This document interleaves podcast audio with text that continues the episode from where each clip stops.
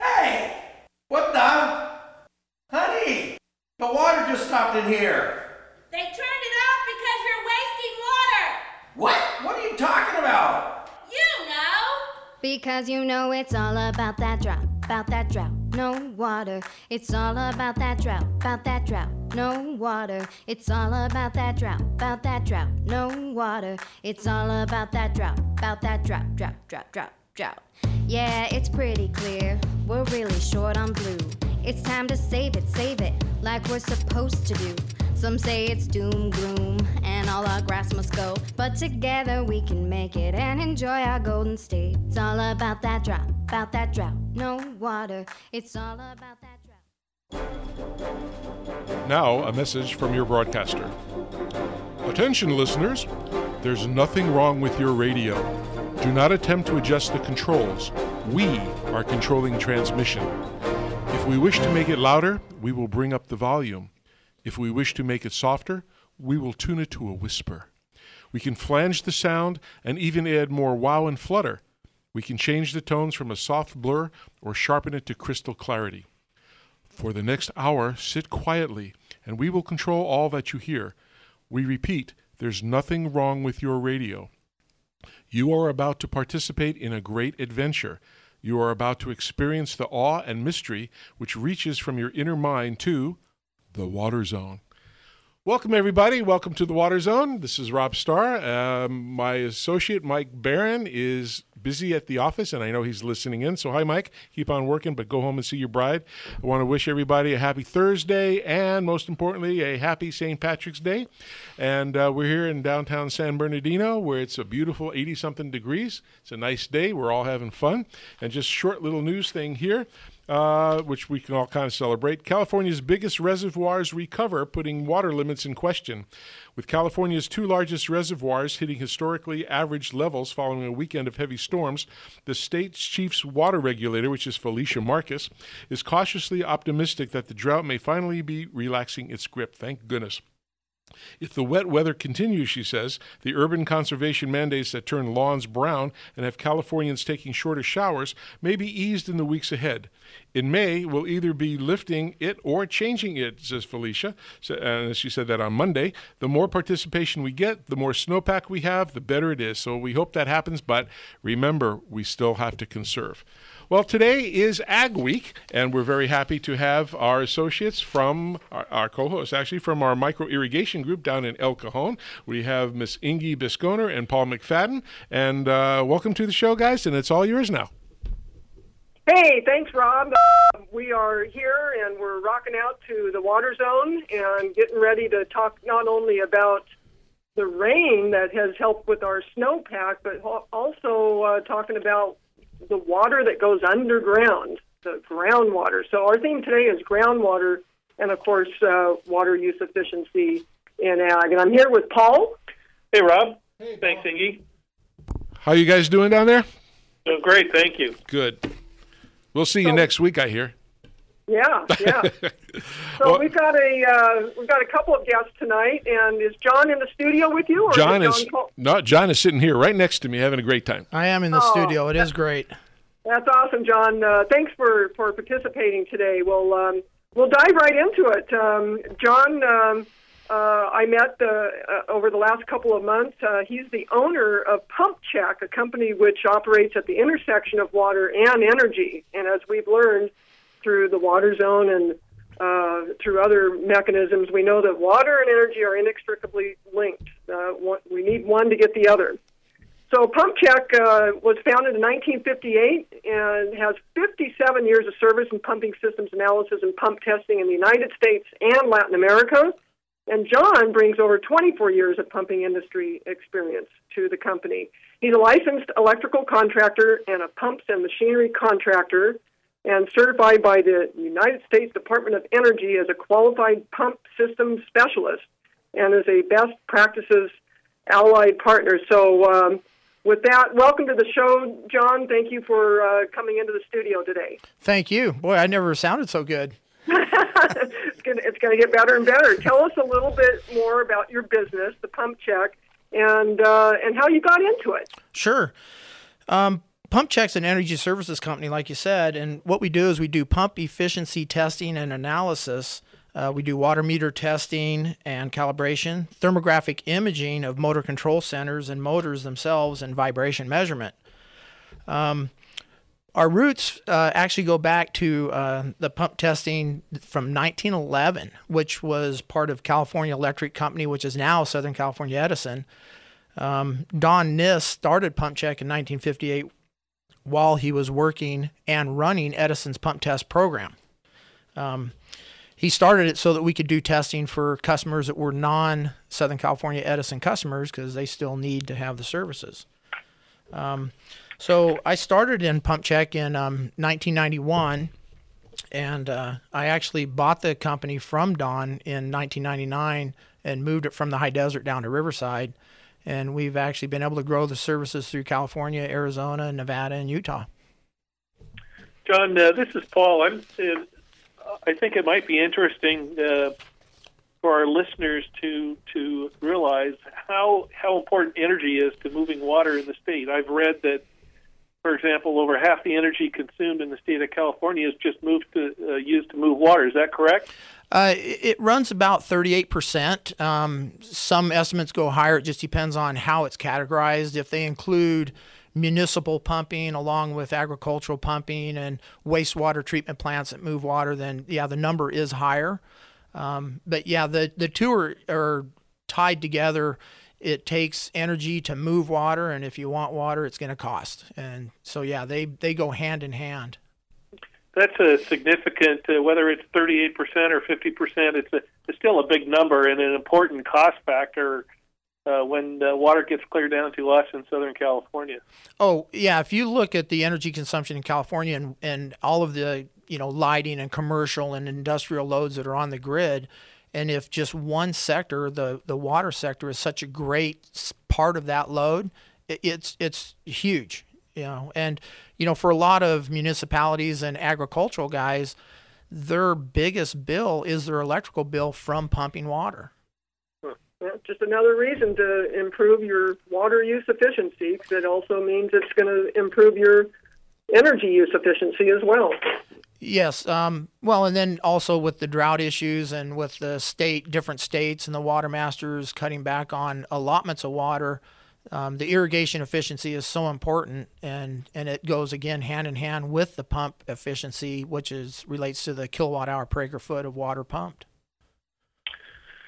John, uh, a question for you. Uh, Toro recently participated in a seminar you helped organize, uh, hosted by uh, Valley Electric and Energy Utility where speakers discussed the potential of uh, energy savings and water savings through increased pump efficiency. You know, obviously something that we uh, we've just been talking about, uh, especially with the use of drip irrigation. Uh, could you tell us why you think farmers and utilities are interested in this particular topic? Obviously, money's the bottom line driver, but from your perspective, how does that all work together?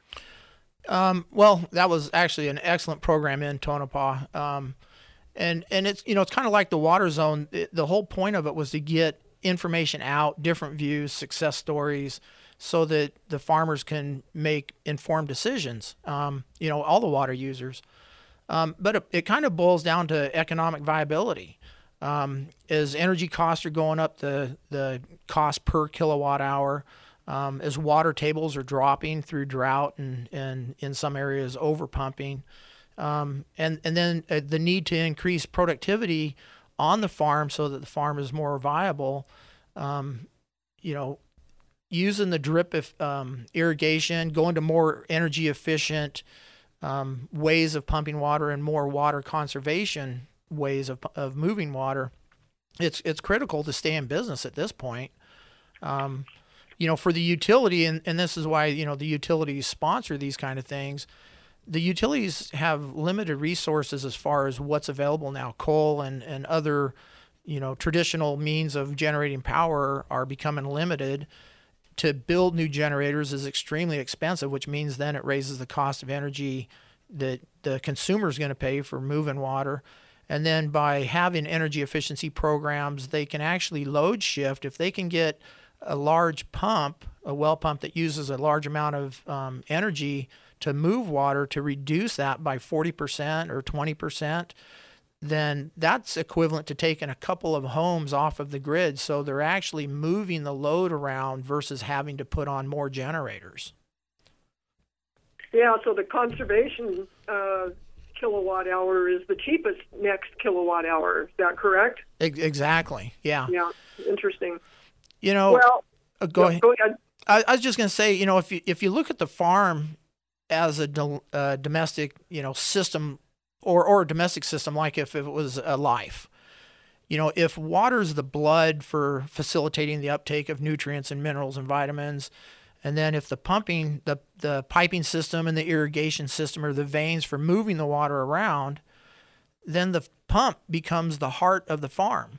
And without a healthy pump or heart, everything else will falter or be weak or inefficient in its in its uh, you know um, operation.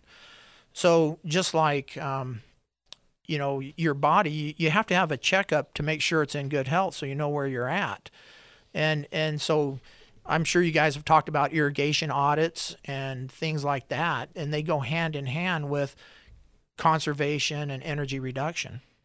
Yeah, so we need to make sure the pumps are are operating efficiently too, because if it's not, then there's unneeded energy consumed and uh, and perhaps wasted water in the even in the drip irrigation system as well. Well, yeah, that's an excellent illustration. Uh, thanks for sharing that. Yeah. Hey, you know, when, when I think about it, I mean, pumping water from below the ground, I mean, that's just nothing short of a technological miracle. You know, I I'm sure that's in the top one of those top lists of technological uh, uh, inventions of all time. Um, it, it, it allows you know civilizations to thrive in areas where it otherwise could not. We can't thrive without water. How, John, how do you think that farmers and municipalities today can do a better job of using the existing technology that we have at hand to optimize energy and water use efficiency? What, what are you advising them to do after you do a check? Um, well, you know, let's just say that that a well pump typically, um, which you know, drilling a hole in the ground and putting something in to get water out from hundreds of feet deep is just amazing. Um, but you can have a drop off in well efficiency where the the casing that goes down in the ground and it has holes in it and it lets water move through the strata and through the gravel pack and it goes into the casing and is pumped out as that clogs from um, mineral clogging or biofouling or something like that it causes the water level in the casing to actually be deeper which takes more energy to lift it which costs more money and it reduces the amount that it can pump and so having those type of things um, cleaned, um, brushed, and swabbed helps re, you know raise the pumping water level, which reduces cost. On the above ground side, you know if you look at like look at an alfalfa field for example, everybody used to flood irrigate that, and and then they went to wheel lines, which was more efficient water wise and time wise, and then they went to pivots to where now you've got low pressure nozzles and sprinklers that were more water efficient. And and actually, um, you know, the new thing to me is now they're doing um, um, subsurface drip irrigation in alfalfa fields to where now there's no evaporation loss. There's no wind, you know, you're not having the wind blowing and blowing the water across the fields and getting all that evaporation. One of the farmers told me that it used to be where it'd be beautiful to drive down and see the pivot with the water glistening in the sun and now he says it just makes him sick because he knows how much evaporation is going on and how much water is being wasted.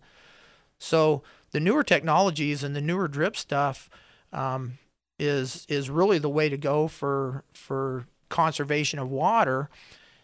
And you can also reduce the pressures with some of these systems, which reduces cost. So you win on both sides cost for pumping it and your cons- you have the conservation side through the efficient irrigation.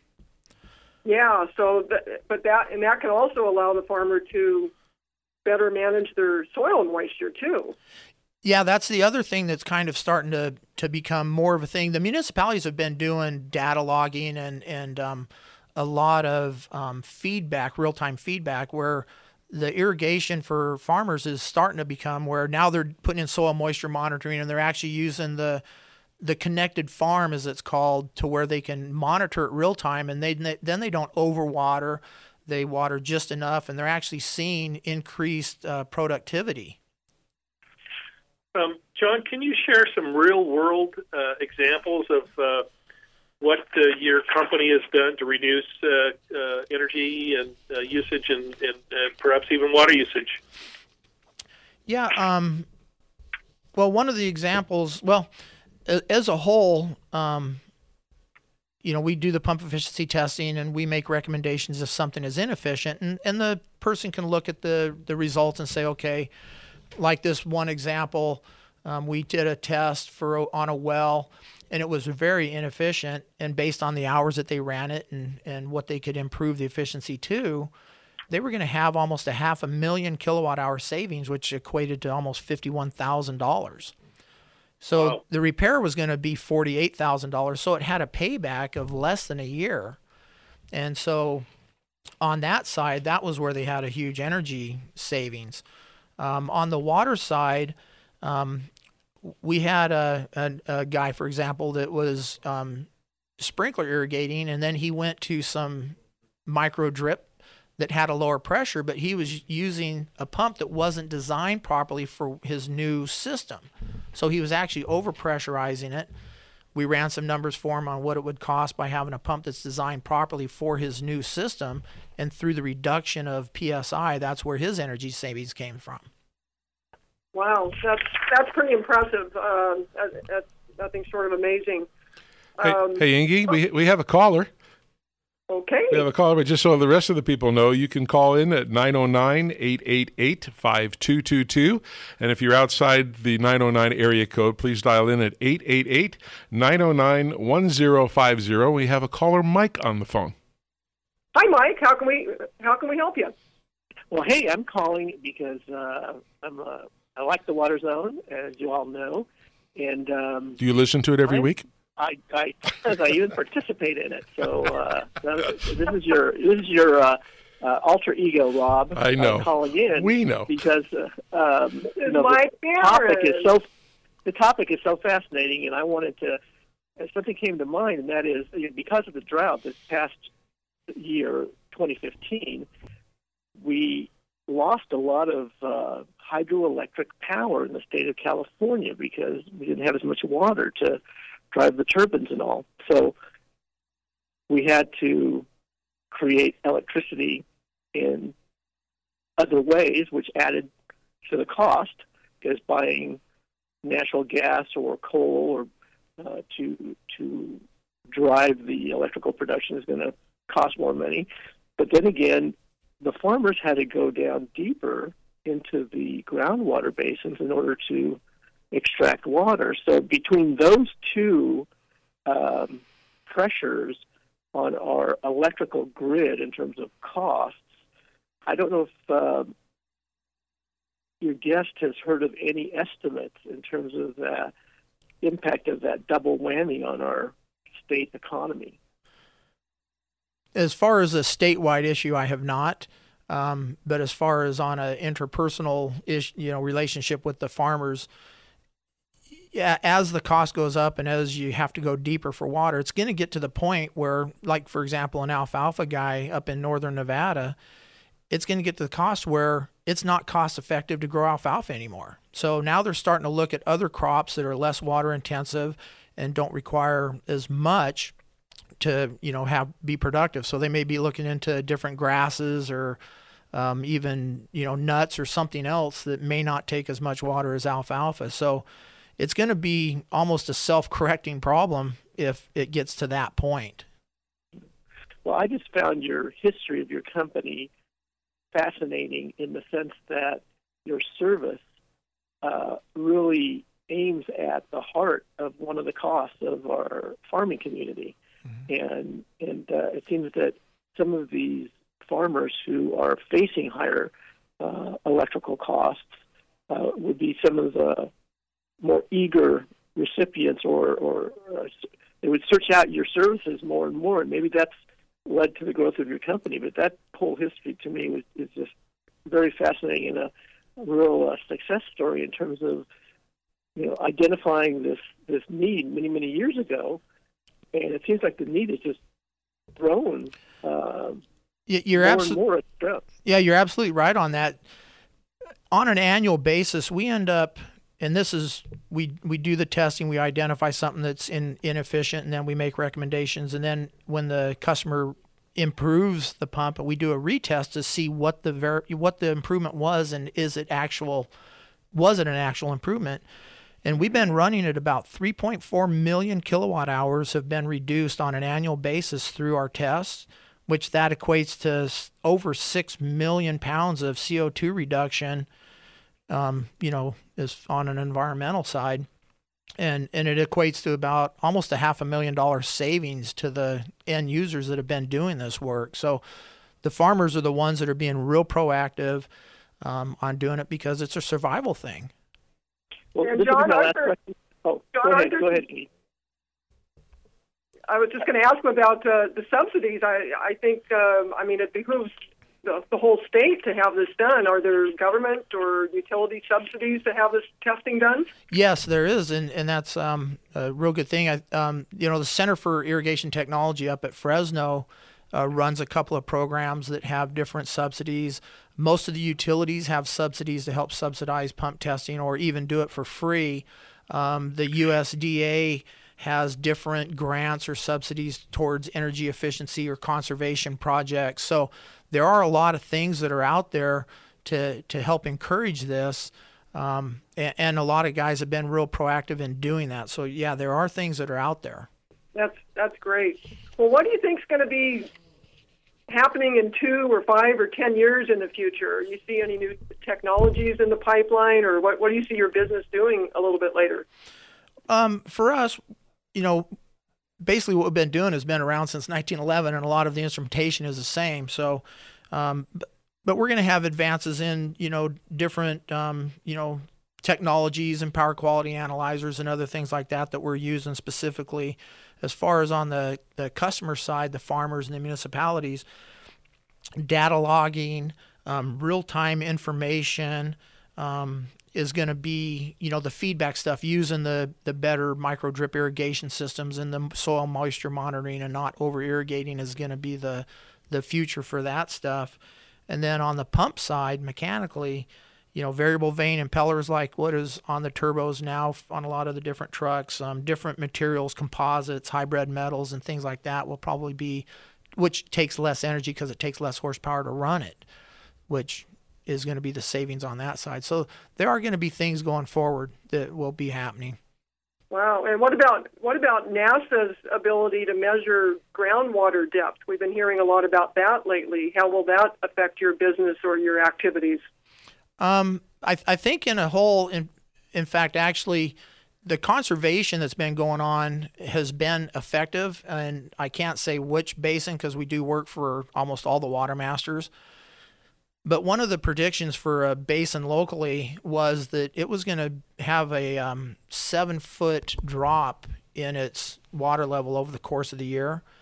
And, and it was trending that way, but it ended up being less than five foot drop. And they completely um, equate that to the conservation efforts that have gone on on the homeowners and the municipalities and the local farmers. So it does work and you know if everybody kicks in and does their part you know we can definitely help mitigate the problem so uh, monitoring is definitely going to be the future Take a little break. We'll be back here on the Water Zone with Mike and Rob and our special hosts today, Inge Bisconer and Paul McFarland from our Micro Irrigation Group. All right, and thank you, John, for uh, coming in today. Thank you.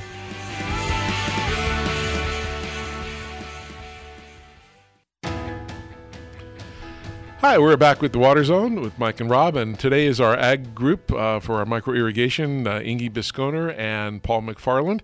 And I was just talking to John here, and my uh, I got a text It's from my wife, and she's showing me that they're eating corned beef and cabbage, and I'm missing out. So, as soon as I'm done, hopefully there's going to be some left by the time I get home. So we'll see what happens. Anyway, I'm going to turn it over to you. John's still here, and uh, he can chime in as well. So, Inge and Paul, take it over. Great. Is uh, is David with us? David's Hello? on the line.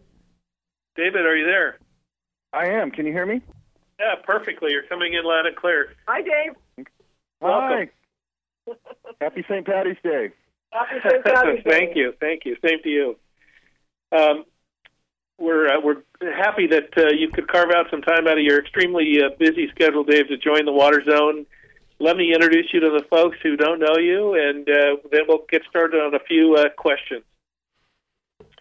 Uh, Dr. Zoldoske served as the director of the Center for Irrigation Technology and recently has been named the executive director of water initiatives at California State University Fresno, where he's been uh, actively working on uh, the state's water issues for over 30 years.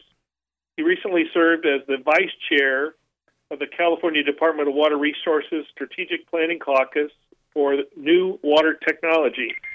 Uh, Dr. Zoldoske is recently named the Person of the Year by the California Irrigation Institute and received a similar award from the uh, National Irrigation Association in 2013. He's a senior fellow at the California Council on Science and Technology and an honorary member of the American Society of Consultants. He's also the past president of the Irrigation Association, a member of the Smart Water Application Executive Committee, founding director of the for the Water Resources and Policy Initiative for the UC system, and Cal State system, excuse me, and past president of the American Society of Agronomy California chapter. Wow, I need to have a uh, have a drink of my uh, green beer after that uh, intro, David. Thank you for that. Cheers. Um, well, tell us uh, live, how you, you became the enough, director of the Center for Irrigation Technology and the California Water Institute and the International Center for Water and Technology. And uh, over the 30 years you've been at Fresno State, and now you're one of the leading uh, uh, um, folks in the in the water community, not just in the in California, but in the in the nation. Well, we, we've um, we've certainly been busy the last. Uh, it's actually I'm starting my 34th year, but who's counting, right? you know, I, I think it's as much as uh, luck as anything else, right? I just sort of, uh, I think a lot of us didn't start out to be in water, but got into it, found it to be extremely fascinating and, and very rewarding. And and uh, as as you've been talking today, the the issues and topics just don't go away. So um, you know, we I started for the Center for Irrigation Technology in 1983, and along the way, we created the the California Water Institute to deal with water policy and and uh, um, uh, resource or um, environmental issues. And then uh, the International Center for Water Technology really came up about 15 years ago to do the um, the um, incubators and technology development and, and all the stuff that you're seeing today to trying to to help address um, today's water challenges with new technology. So it's been a great run, and I'm still enjoying it. So probably going to keep doing it till till it's not fun anymore.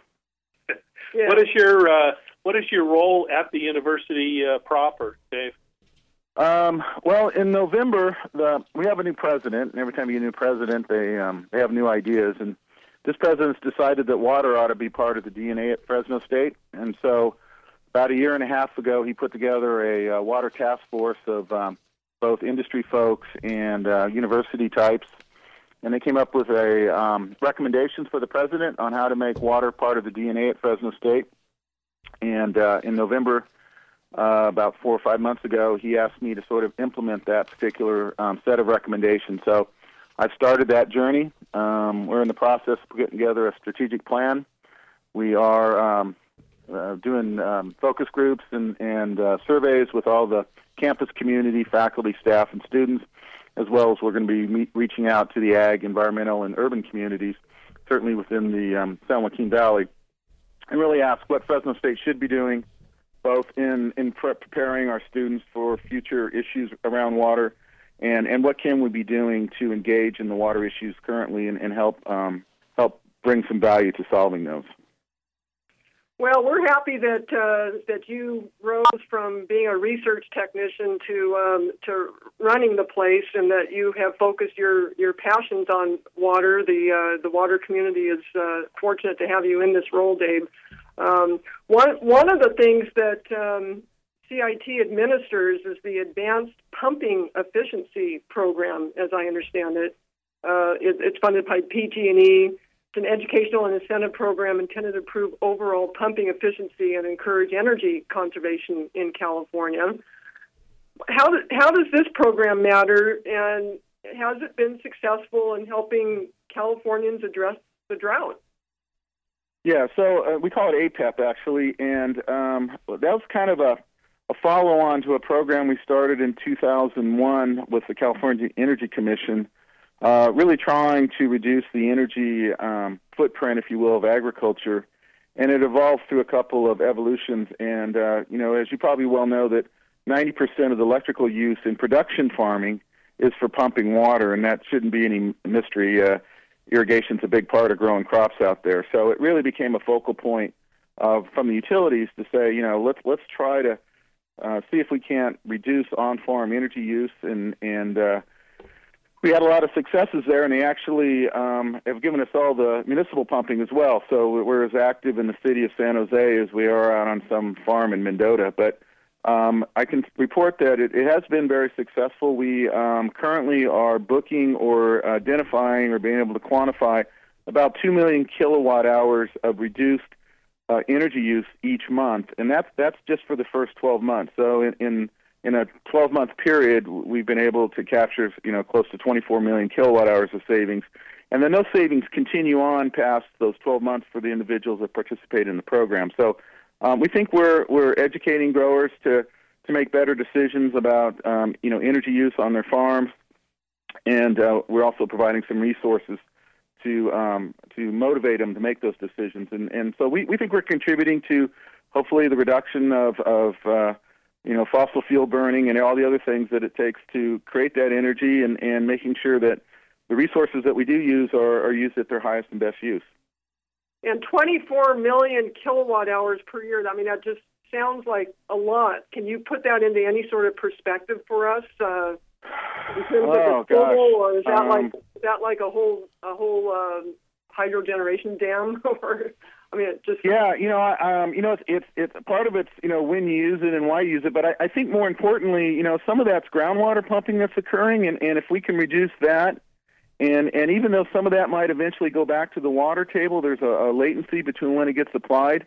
We really think it, it helps with with managing our groundwater, and as you know, with all the uh, with all the uh, pumping going on because of the lack of surface water, anything we can do to keep that water in the ground and not take it out prematurely and and perhaps even lose it, um, we think has great value. And we haven't put a pencil to that, so um, um, I can't tell you exactly. You know, it, it's all what's what's what's uh, what's Phil saying. Uh, you know, the value of water when the well goes dry. So we think we're just adding to the overall um, sustainability of the state, both both um, in reduction of of uh, you know cost of the power, but also in, in maintaining the health we hope at some level with our groundwater basins. Inge. Yes. Hey, this is Jon. Hey, Dave, how you doing? Fine. Hey, uh, just as a, a, a number that you wanted to know, um, the 24 million kilowatt hours that's that CIT is saving through their program is equivalent to taking 2,285 homes off of the electrical grid. That's, wow. That's the That's- equivalent per year. that's pretty significant. Thank you, Jon. That's uh, that's awesome. David, we're uh, we're talking about groundwater and and uh, uh, chemical leaching, specifically nitrate leaching. Uh, we have uh, legislation now that requires uh, monitoring of both uh, groundwater pumping in, the spe- uh, specific basins, but also monitoring of nitrates. In the the you know the, these those two things are are significant to the point where we have subsidence or ground the ground level is actually sinking. We're pumping so much water. Um, how is how is your group helping uh, farmers cope with these changes and uh, bringing people together with all different kinds of viewpoints uh, from the cities, as you said, San Jose to farmers in, in Huron or Ripon or wherever they might be. That's a tremendous task. How do you how do how are you doing it, and, and what exactly are you doing? Well, obviously, it's a multifaceted um, challenge. Um, I could say, you know, there are some silver linings to the drought. Um, one of them is that we have the attention of farmers like we probably never had. Uh, you know, we put a lot of classes on, and a lot of those now are focused on water management. So clearly, um, there's an area where you know we get a chance to talk to growers. We have their attention, and you know, I, I really think it starts out with with measuring or water meters. You know, I mean, it, it's really it, it's really hard to manage something you don't measure, and we really try to encourage growers to make sure that they do have some measurement on their their water delivery systems. And um, we kind of talk about what we call our three big ideas, and, and that's to have the efficient pumping plant, um, have good distribution. Uh, you know, one of the fallacies out there, one of the myths, I think, is that drip systems get put in, and, and, and growers uh, think that because they have a drip system, and, and, and quite frankly, a lot of other folks do too, that it's it's still going to be at 90 or 95 percent efficient. But uh, like anything else, uh, those things wear over time, they degrade, and and um, they need to be evaluated. They need to be maintained, and um, you know maintenance needs to be applied to make sure that they are operating as originally designed and matching up to those performance. And then, of course, the irrigation uh, management, uh, knowing how much water to put on and when, is, is real important, so that you know the the ag water users, because they're under the microscope, can can really point to um, to their their being efficient with the resource. And and as you know the as we heard earlier, you know data is going to be critical going forward. Just the data to manage those systems and the data to show that you are a good steward and, and, and the report writing and stuff. And then I think that creates a dialogue with other other folks, the urban folks who think that they've been unfairly targeted for water use and and certainly there's conversations with the environment to make sure that you know they get their fair share and and and there's been pain for everybody there's no there's no question about that and so um, I think that that this this whole drought has brought folks together because everybody recognizes there's not enough to go around the way we've been doing it. And so, what what's the path forward from there? So, I think it starts with with good practices, education, and communication. And and and we kind of work in all three of those areas. We're we're pretty active in the policy stuff, uh, particularly in the eight counties in the San Joaquin, from Bakersfield up to Stockton, and um, and we have a lot of successes to point to. Got a ways to go, and then there are certain things that um, that are just really too contentious to speak of, and and and I, I, they start like with the you know twin tunnels and things like that. Um, so we kind of set those aside and really work on the other things that we think we can get done, and we'll let those those big ticket items that, that seem to to be a black hole let let the folks that have another 20 years to work at and figure it out um, get it get that done yeah, find find the the areas of agree or the, you know where you can find consensus and uh, and build from there. That's that's that's that's a good yeah, and we think that's about ninety percent of it, Inge. I mean, there are a lot of things. There's a lot of local water projects. You know, as you know, there's a storage, conveyance, and, and water banking. Um, there is, um, you know, taking flood flows and recharging on ag ground. I was just talking to a farmer today that took some runoff uh, coming through his farm and was able to uh, sink 36 acre feet into his vineyard this winter. And you know, a, uh, a lot of little things add up to a big thing, and so we're seeing a lot of folks um, taking the initiative to do things. And and I think you know, at the end of the day, we agree on most things. There's just a couple of those things, whether you're you know in the Delta or in, in or south of the Delta, that that those become a little bit contentious, and sometimes you know really stop us, or at least historically have stopped us from doing the things that we could do. And I, we've moved past that, I think, in a lot of places, and I, I'm really happy to to be part of that effort. Yeah, no, I, I, um, uh, the uh, groundwater on the farm that you were just talking about, I think that might be Don Cameron. That's just great to have deliberate recharge of the groundwater in the winter when we have the flows and we have the water available. And my goodness, we have a lot of replenishment uh, makeup time. Um, yeah, actually, know. this was a Madera farmer. I was just talking to him today, and, and, and he said, Yeah, I didn't need any engineers and stuff. I just sort of backed up the, the creek coming through and then pumped it out onto my fields and and, and had a water meter on it. Oh, well, that's great. I think we uh, might want to uh, point out to our viewers that uh, you mentioned the acre foot measurement. That's uh, roughly 326,000 gallons of water, enough to uh, for two uh, two households for a year. So that's a significant yeah, and, amount of water. And Paul, another way to think about it is to take the end zones away from a football field and, and put a foot of water over it, and it's pretty close. That's a good illustration, Dave. Thanks. Yeah, I might also add that's two homes in America. Yeah, yeah. and so probably a lot uh, more homes in, in maybe some other places. Well, Dave, you've really been active, you know, not only at the university level, but, um, you know, at the state level, as you were saying, uh, DWR, Department of Water Resources, uh, CDFA, California Department of Food and Ag, a lot of committee work, um, influencing policy, um, planning. You know, you probably heard it all. And so my question is, in your view, what is the single most important thing that farmers could do, that, that people could do, and maybe these are different for farmers, that, that people can do, you know, urbanites, um, and that people who manage and advocate for the environment can do each to quote unquote successfully live within our water means. In your view, what? Yeah, what and you know, I think it all starts. What can they do? ahead. Yeah, I was just going to say, you know, it's really knowing um, um, what your needs are and, and when you need it. So it's timing them out, whether it's in agriculture or the environment or, you know, even some level at the urban.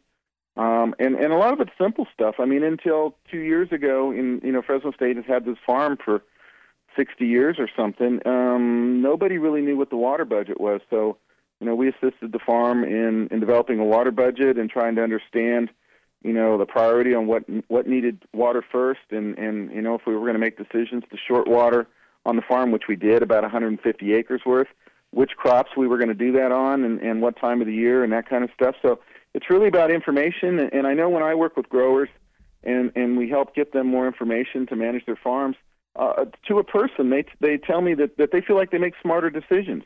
And I think that's true with homeowners and I'm certain it's true with the environment. Knowing, you know, when do the flows have to occur in the rivers? What quality water do we need? You know, um, I, and and then really, who has the water when they might be able to share some for some of these other needs? And so you've got the individual sort of you know segments of information, and then you've got the collective uh, resource out there, and, and and working with folks together. I think trust is one that that needs a lot of work. Um, you know, folks have to be able to work together and understand. You know, I'll give something up for now and expect it later, and and I think you know you have to prove that that that their trust is was worthy that that they do get what they had expected later, and not not change the rules or move the move the cheese or the goalposts on them. And and, and we've got a ways to go on that. I think there's there's uh, there's been a lot of um, um, historical fighting, even among the ag community. So I, I think it's information. I think it's sharing information. I think people working with common inter- information rather than you know one side having their information somebody else having another set of information that perhaps aren't even compatible, and and and then fighting on that basis. But I, I somebody said once to me that if we have one one set of, of information that we all agree to, it fundamentally changes the discussion, and I just think that's so true, particularly around water and water resources. We have a, we have another caller. Who's there? It's Mike calling from Riverside. Yes, sir. I, I heard the magic. We're not word. we're not paying Dave. Just so you know, we're not paying Mike to keep calling here.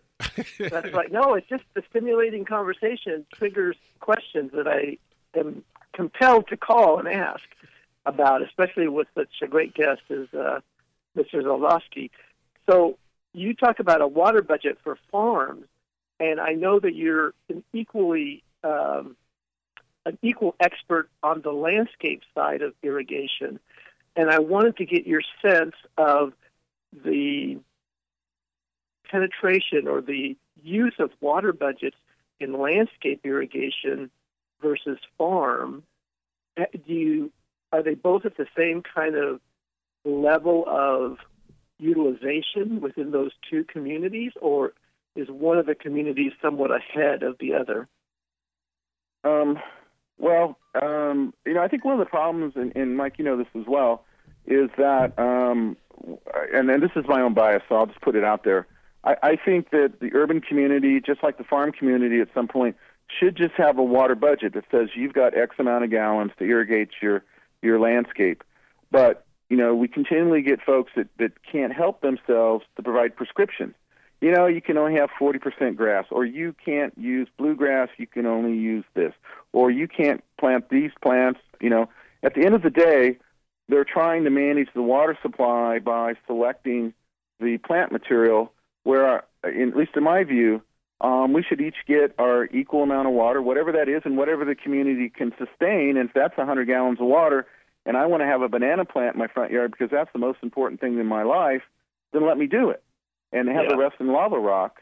But I, I, I, I really do fear that this prescription approach that, that really has, has been applied to the landscape area uh, really hinders the ability of, of irrigation landscapes, of technology, of creativity. At the end of the day, everybody's yard is going to look the same, and I don't think that's really what we are about. I think we all like to have our individuality, and I think you know our stage of life. I know I grew up with a backyard and and with my sisters and played on the grass, and then you know I hear about folks that are in retirement taking their lawn out, and that's absolutely appropriate. But I always vision this this mother with three or four kids in her house running around and and she wants them out to go play and she opens the door and they run out the backyard and they've got some grass or something to play on you know and and that's i think that's good for everybody it helps you know sequester dust it it can provide cooling uh to the house so the air conditioning load isn't as high i mean there's just there's lots of benefits um and and i just think as as a society um we're smarter than people give us credit for and that we ought to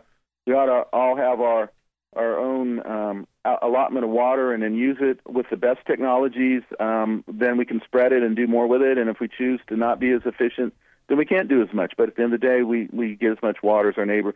And I think that's true with the farming community. There, it, to be sustainable over the millions of acres that we farm, at some point in the future, um, you're just going to have an allotment of water, and you can either irrigate half your land with lots of water and grow almonds, or grow all of it, all the land with with uh, grapes or some other crop that uses half as much water, but but you're going to make those decisions on an economic base and your own personal expertise. And so I, I, I still am an advocate of individuals' right to make decisions, and I hope that you know policy in the future allows for more of that rather than less. Great. Hey, thanks. That was uh, That was a long-winded response. good, I'm uh, sorry. okay, Yeah, that, good that response. was No, very good well response. said. Thank you. Yeah, and Dave, I, I think uh, the farm community is is responding. I met some uh, very innovative uh, farmers recently that uh, actually spoke at our CII conference uh, a year or two ago that are now talking about the return of all you know profitability per acre foot of water rather than profitability per acre. So they want to maximize their their profitability and their their, their yield and their their output production per unit of water because that's the most limiting factor now. And so that's kind of along the same lines. You're you know the farms are going to manage to the limited resource, and as the homes, as you're suggesting, the homes should give them uh, the water and let them manage it to the best of their abilities. Yeah, and to meet their lifestyle, right? I mean, you know, if you've got a house full of little kids, you're going to have different needs in the backyard than somebody that doesn't want to spend time gardening in the backyard. Exactly, exactly. If you want to blow your wad on a water fountain and have everything else in rocks, then that's uh, uh, up to the individual. Yeah, and it treats everybody the same. Yeah, right. Well, listen, Paul's Dave- got one one more question for you. I'm just curious, Dave. Uh, in the in the uh, minute or so we have left, what do you think? Uh, what are you most looking forward to? You know, we we uh, Rob opened up with a with a with a uh, promising report on the snowpack and the rainfall. We talked about uh, farmers uh, being more efficient with their water use and, and looking at alternative crops, uh, as our as Jon mentioned in a previous segment. What are what are some things that you're looking forward to, say, a year out or uh, five or ten years out? Um, yeah, there's a couple things. One is um, two would be uh, the first one would be to to work with students at Fresno State and, and raise their water IQ. Whether they ever have a career in water at all, I'd like them all to be a little more educated about where that water comes out of the faucet, because they're going to be our future, and they're going to have to vote on future water bonds and investments. And I think if they're more aware, more aware of, of all the engineering that goes behind that, and, and how valuable that really is, they'll make better decisions.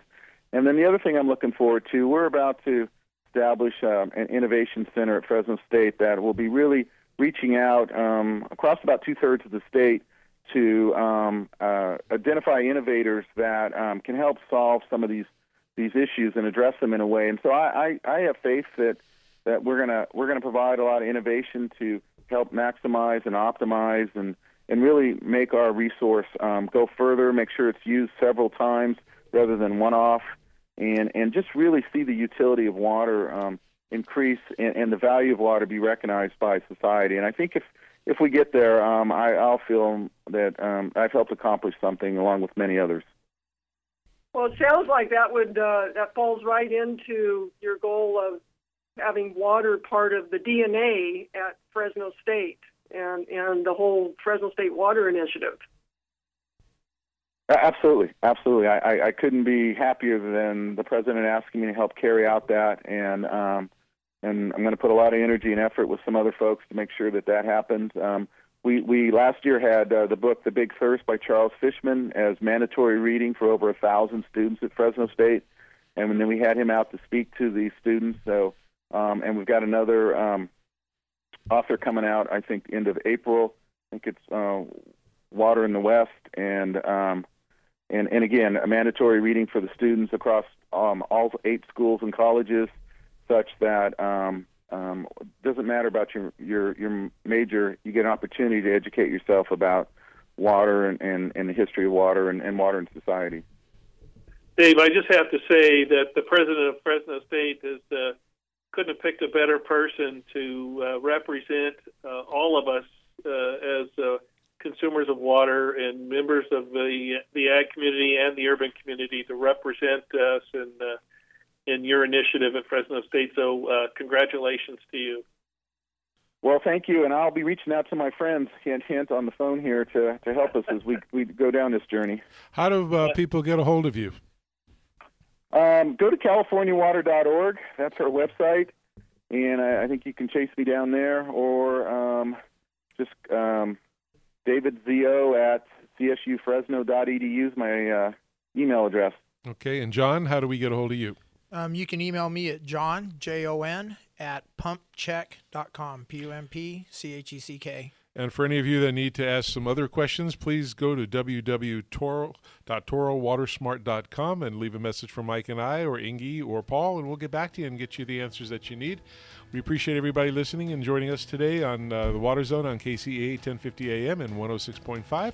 We'll see you next week. Have a happy St. Patrick's Day. And, honey, save some corned beef for me. I'm on my way home. thank you, gentlemen. Thank you all. All right. Bye bye. Yeah, thank you. Bye bye.